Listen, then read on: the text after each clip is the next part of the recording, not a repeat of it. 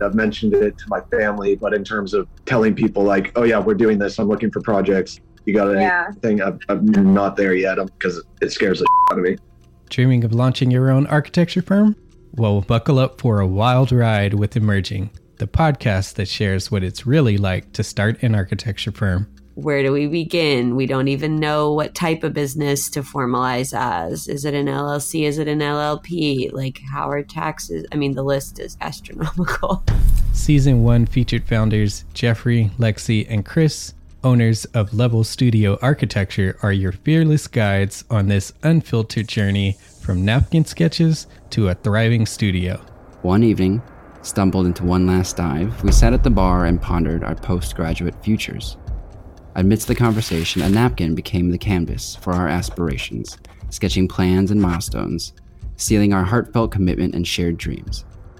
In drawing down dreams on a napkin collectively, that then you know in your head you've rooted like oh i'm connected to these people like long term the process of starting an architecture practice brims with excitement and challenges demanding meticulous planning flawless execution and unyielding resilience I kind of hate the term because it's so overly used, but I think everybody knows imposter syndrome.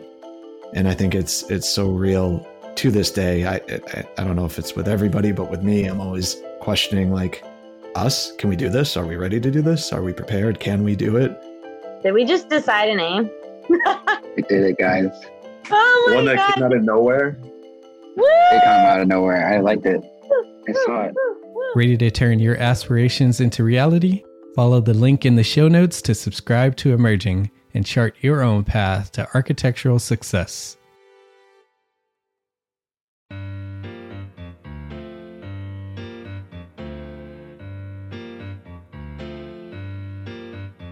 This is Spaces Podcast, where we aim to elevate the appreciation and understanding of the spaces we occupy every day.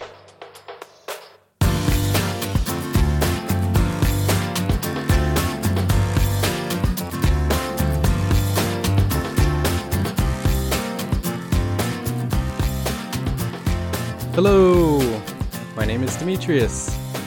Jason is out, but you are listening to Spaces Podcasts Express. Thank you for coming back, everybody. Today, in our first episode of season four, we have an express for you, and we have a guest joining us today. He is the Director of Sustainability at CannonDesign. Uh, he wouldn't want me to mention these, but I'm going to do it anyway. He's an award winning architect, 12 time author, global speaker, and TEDx speaker. Please help me welcome Eric Corey Freed.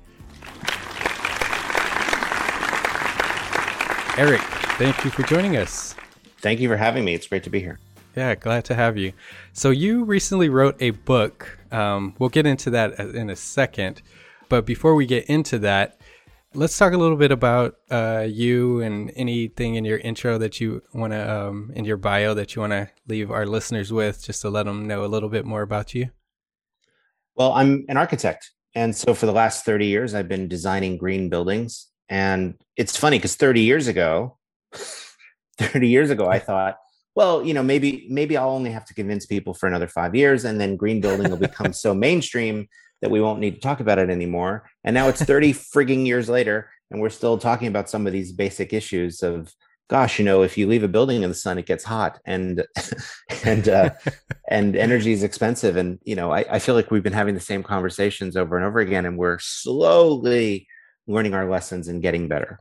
Yeah, that's so funny that you mentioned that because we did an episode on sustainability in some form, and uh, we do sort of a historical reference and we were talking about in the 70s how this became this thing and everybody was like oh it's so important. We got to address this right now and everybody was changing design and all this other stuff and it's like uh, we're still having the same conversations and trying to figure out how to convince people that you know this is something we need to deal with. Yeah I, you know it's if you look at the history of climate change it dates back to 1856 so pre-civil war in terms wow. of the first scientific observations that we might be warming the atmosphere by heat trapping gases. That's 1856. And then if you really look at the structural history of climate change, every president since JFK So that's 1960. Every president since JFK has been briefed on the threat of climate change to the country, and every president has tried to do something about it, but pretty much failed. So it's it's been with us for a long time, and it's always funny to me when you know I meet people and they go, "Oh, so what's this new field that you're talking about?" I'm like, "New." Why do you think it's so slow to gain any traction? I'm sure there's the you know the political side, but is that all, or you think it's something else? you know I, I think it's because the idea of climate change is such a large problem that it's what scientists call an out of context problem. It's almost too big to imagine for our little our little human brains to process. Because think about it. We're trapping gases in this spherical thing that's rotating around the sun every 365 days and we're slowly warming the planet. That's pretty easy to understand. But when you then tell people, yeah, but all of your food systems, all of the ecosystems, uh, your entire way of life is at risk, that's too much for people to process. You know, I've I've had my entire life to get used to the idea of this dark future, and I yeah. can joke about it. But for a lot of people, especially like my grad students, this is all so new, and it you know it's the the weight of it can be crushing and overwhelming, and I I get that and appreciate it. And I'm sure it adds to the difficulty when people argue that it's not a spherical thing that is trapping gases. It's a flat coin with a dome over it. Right. So I'm sure you've had some fun uh, approaching that topic too. well, you know, I pre, you know, before the pandemic anyway, you know, I I'd speak at about 50 conferences a year. So I'd I'd go all over the country and it was very common for me to get hecklers.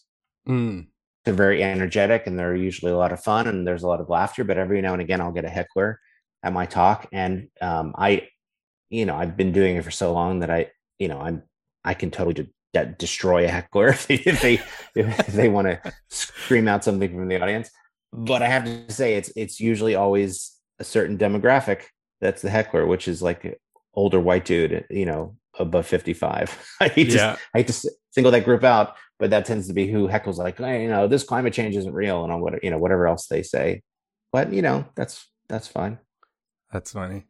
So, since it's such a big topic, how do you try to break that down for your audience?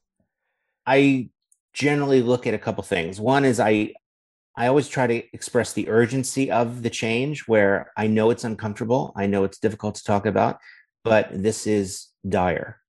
And hopefully in a way that's that they can consume. Number two, I try to break it down into actions that are meaningful and they don't involve, hey, you sh- you're, you're a bad person, you should buy less. I, I don't think that's a very good argument for anybody. Making people feel guilty about their life is no way to effect change. Instead, I'd, I'd much rather raise issues around, you know, we need to have a national price on carbon.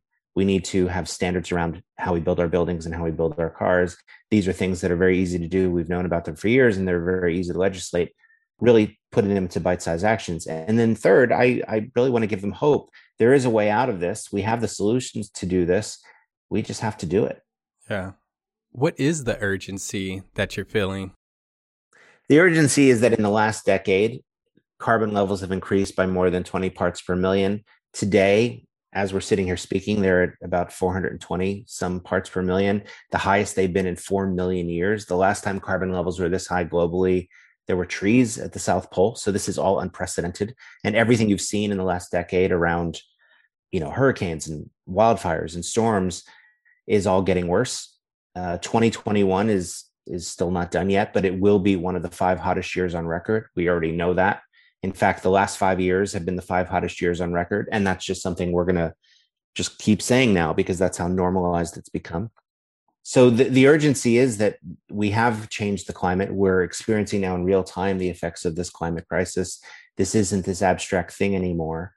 You know it used to be that you'd have to go to alaska or cuba where people could point and say see that glacier? It's never receded that far. See this? See it's never been that low. Or you know they, they've they've have evidence in the fringes. Well now you're seeing evidence of this in new york city and la and miami and atlanta right? So we're all mm-hmm. experiencing mm-hmm the effects of this and hopefully that's getting people to to take this seriously and take action i think phoenix is experiencing like a record i don't know if they hit six but they had a record five days of over 115 degrees consecutive days. Uh, I think previous record was four, going back to like the 60s or something like that. So yeah, it's uh, getting scary. I have friends that sent me photos of them frying eggs on uh on the sidewalk or a dashboard or sidewalk, one of the two. Trash cans melting uh, on the sidewalk. It's uh it's crazy. Yeah, and by the way, don't eat off the sidewalk. If you learn nothing else from this, please eating off the sidewalk is probably not sanitary. Yeah, that's that's a good tip. Um, I wanted to jump back. You you talked about the parts per million. Can you simplify that uh, for people that may not know exactly what you mean by the uh, 420 parts per million? So, is there a simplification? uh, the simplification is that the atmosphere is pretty complex. It's not just oxygen, but it's lots of different chemicals. The trouble is that if the balance gets too out of whack and we have too much carbon or methane in the atmosphere, the sunlight comes into the earth and gets trapped. Uh, a lot of sunlight and heat is supposed to bounce back in space where it belongs, but instead it gets trapped and the earth starts to cook a little bit. And that's why global temperatures have increased everywhere. And that's why the polar ice caps have been melting and will continue to melt. The earth is warmer than it needs to be. And really, all of nature is just trying to find some sort of balance, some sort of equilibrium. And by us trapping these gases in the air and, and trapping this heat on the planet, we're throwing that balance out of balance. It's also interesting in that the more carbon levels increase worldwide, the more it affects our ability to think. So we've we found in offices, for example, after lunch, everybody comes back from lunch. They just had a big burrito or whatever, and they start they, their bodies are digesting and they're giving off a lot of CO two as they're breathing.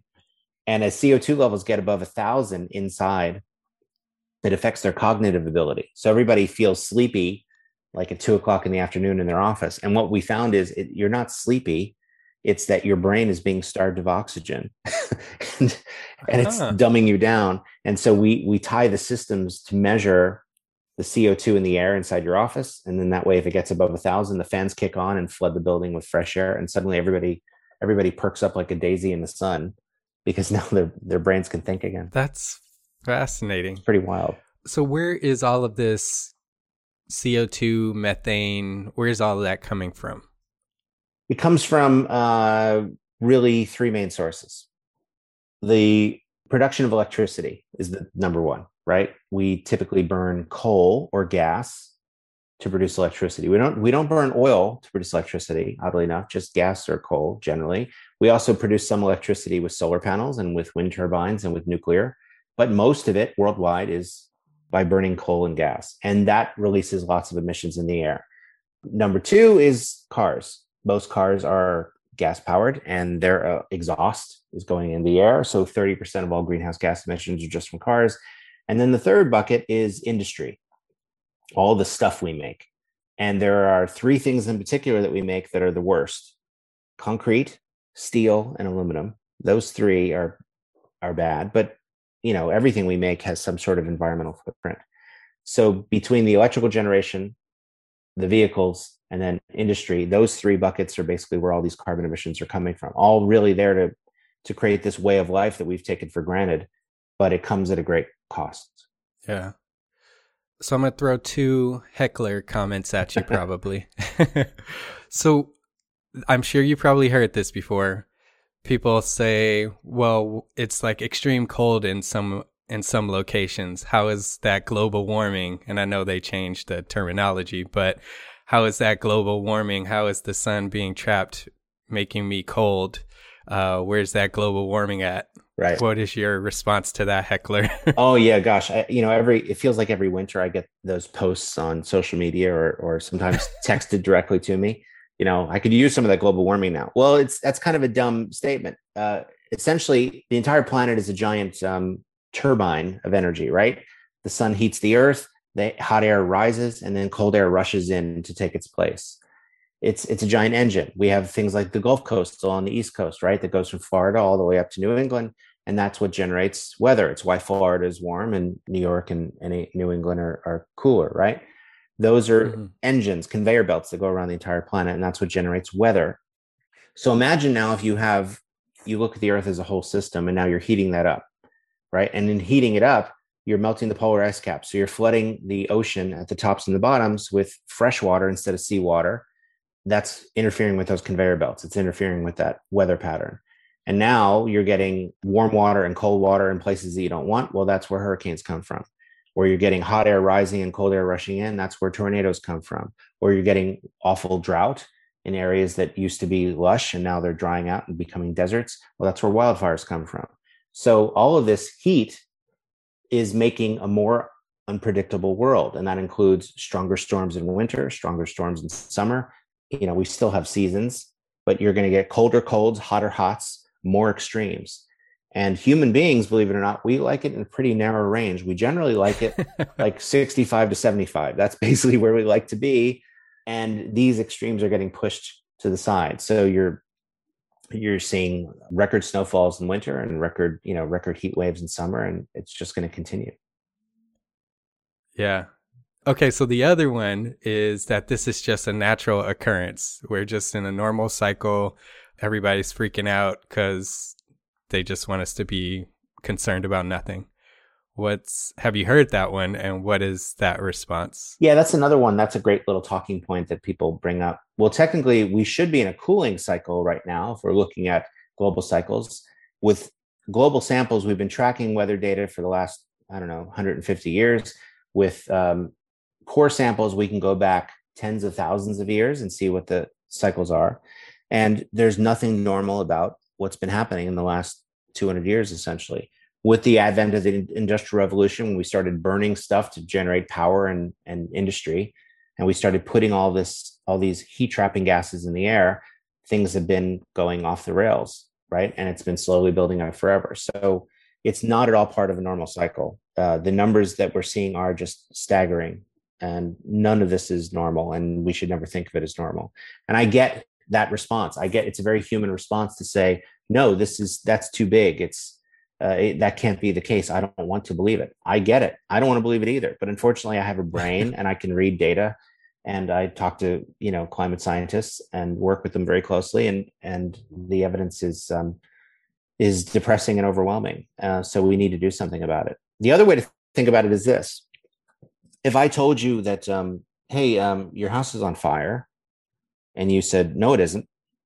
And I go, yeah, it is. We have monitoring stations that are looking at your house right now, and I can tell you it's on fire. You go, no, I, I love my house. I get that you love your house. Well, I don't want it to be on fire. I don't want it to be on fire either, but it's on fire. Can you please come with me and we can go do something about it?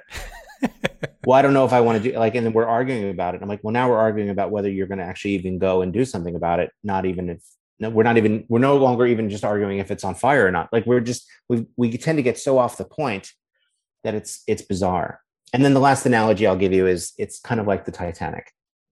The Titanic is sinking. No, it isn't. Why do you say that? Because I'm on the end that's up in the air. We're not sinking. How can we be sinking? We're this far up in the air. Uh, okay, but you can see the ship is sinking. Well, no, because I'm up in the, you know, well, the band's still playing. Yeah, but the band's playing because they're trying to distract people from the horror that we're sinking.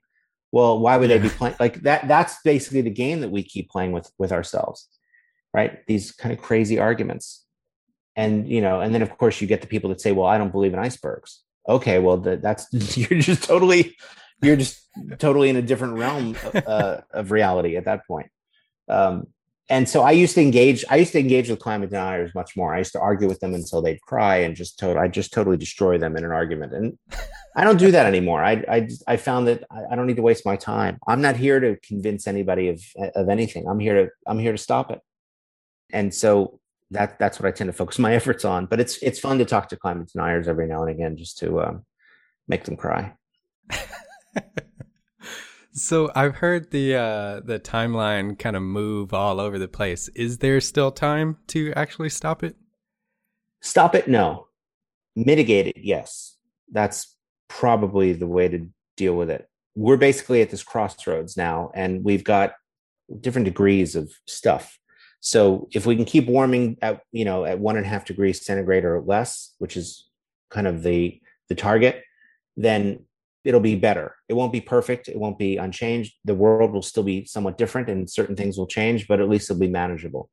But if we, if it's two and a half degrees, four degrees, or eight degrees, which is where we're headed, you're talking about a fundamentally very different way of life. And I don't mean like, oh, I can't get avocados when I want anymore. I mean, I'm talking like a very serious difference in way of life. Millions of people that will have to move. Uh, they will be climate refugees. We're already starting to experience that now. I presented last week in Miami. Miami has 200 days of sunny day flooding. So they're getting flooding as a routine part of their operation. And the worst part is they're getting used to it. And wow. so, uh, you know, I'm working on campuses in Miami and they're they're raising the campuses. I mean, they're they're adding four feet of soil to build it up. Oh my god! And our advice is four feet's not enough. You need to add 14 feet. Well, at some point, it doesn't work. So the mayor of Miami Beach once said to me that they were looking at what's called managed retreat, meaning they're going to have to just abandon Miami Beach by 2050. So there's places wow. on Earth that places that in love that will be uninhabitable. And that's that's kind of the problem. Wow.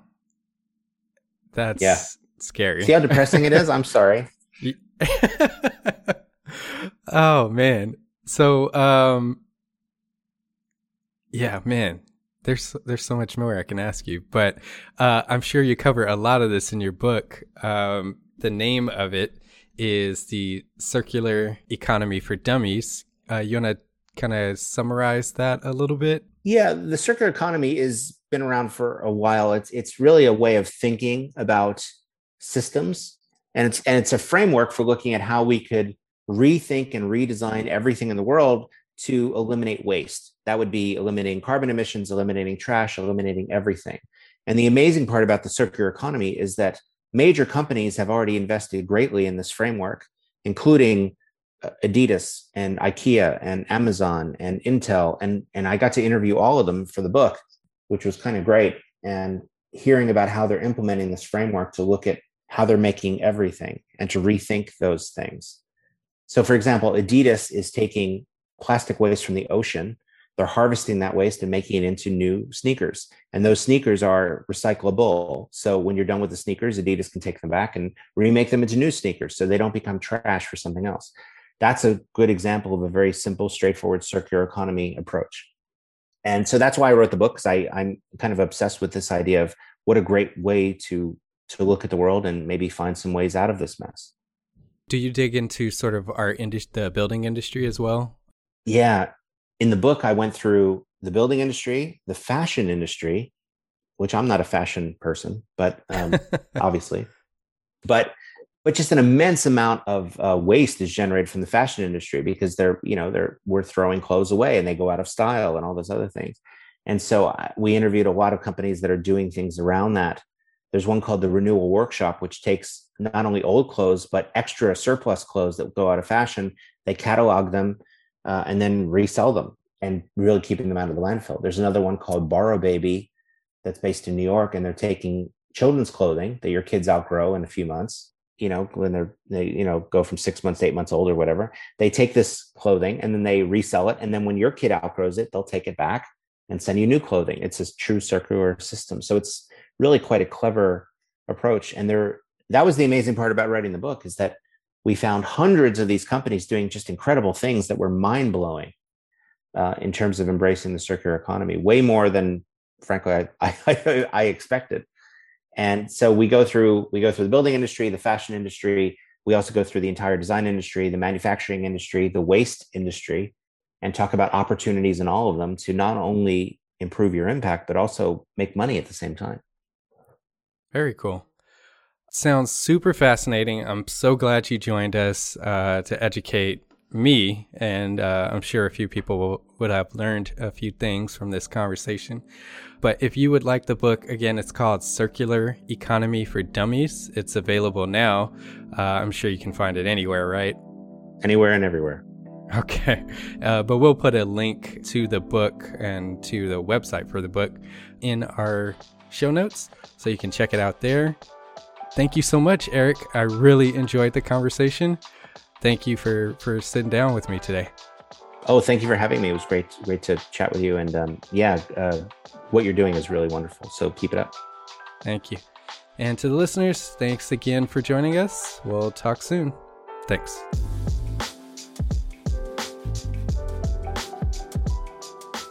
Thanks again for listening. Spaces is part of the Gable Media Network. You can check out similar content at gablemedia.com. That's G A B L media.com. If you enjoy our show, you can support us in three simple ways for free. You can leave us a rating and review on Apple Podcasts or on your podcast app if it allows you to. Tell a friend and follow us on social media. Thanks for spending time with us. Talk soon.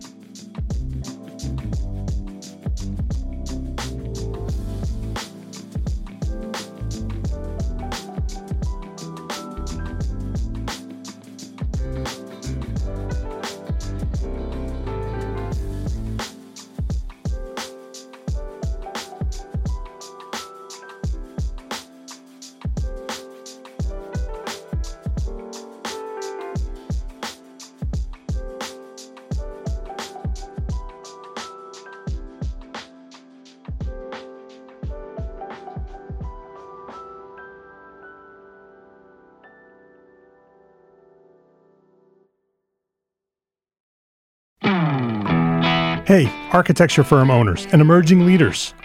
Get ready for unparalleled insight into the development of a world class architecture firm and a worldwide organization driving the digital transformation of the design and construction industry. With Build Smart, the podcast that's changing how our profession operates. We share the incredible stories behind innovation in the building industry with my friend and co host, Patrick MacLeamy, FAIA former CEO of the international architecture firm HOK. You know, Yamasaki's office or firm lasted during his lifetime. And when he passed away, I think that was the end of the Yamasaki office. Hellmuth did not want that. He wanted a firm that would live out and grow beyond the founders. In season one, discover the untold stories behind HOK's meteoric rise from 150 employees in St. Louis to a powerhouse with over 1,900 staff members and 27 offices worldwide. You know, they weren't as polite as the Kojima people. That was just boom. And anytime you have a creditor, whether it's Kojima or the bank, that wants their money, unless you can raise money someplace else, you are out of business. Bankrupt.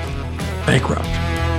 And hold on tight for season two, where Patrick takes us on a new adventure as chairman of Building Smart International, shaping the future of digital transformation in the design, construction, and operation of built assets.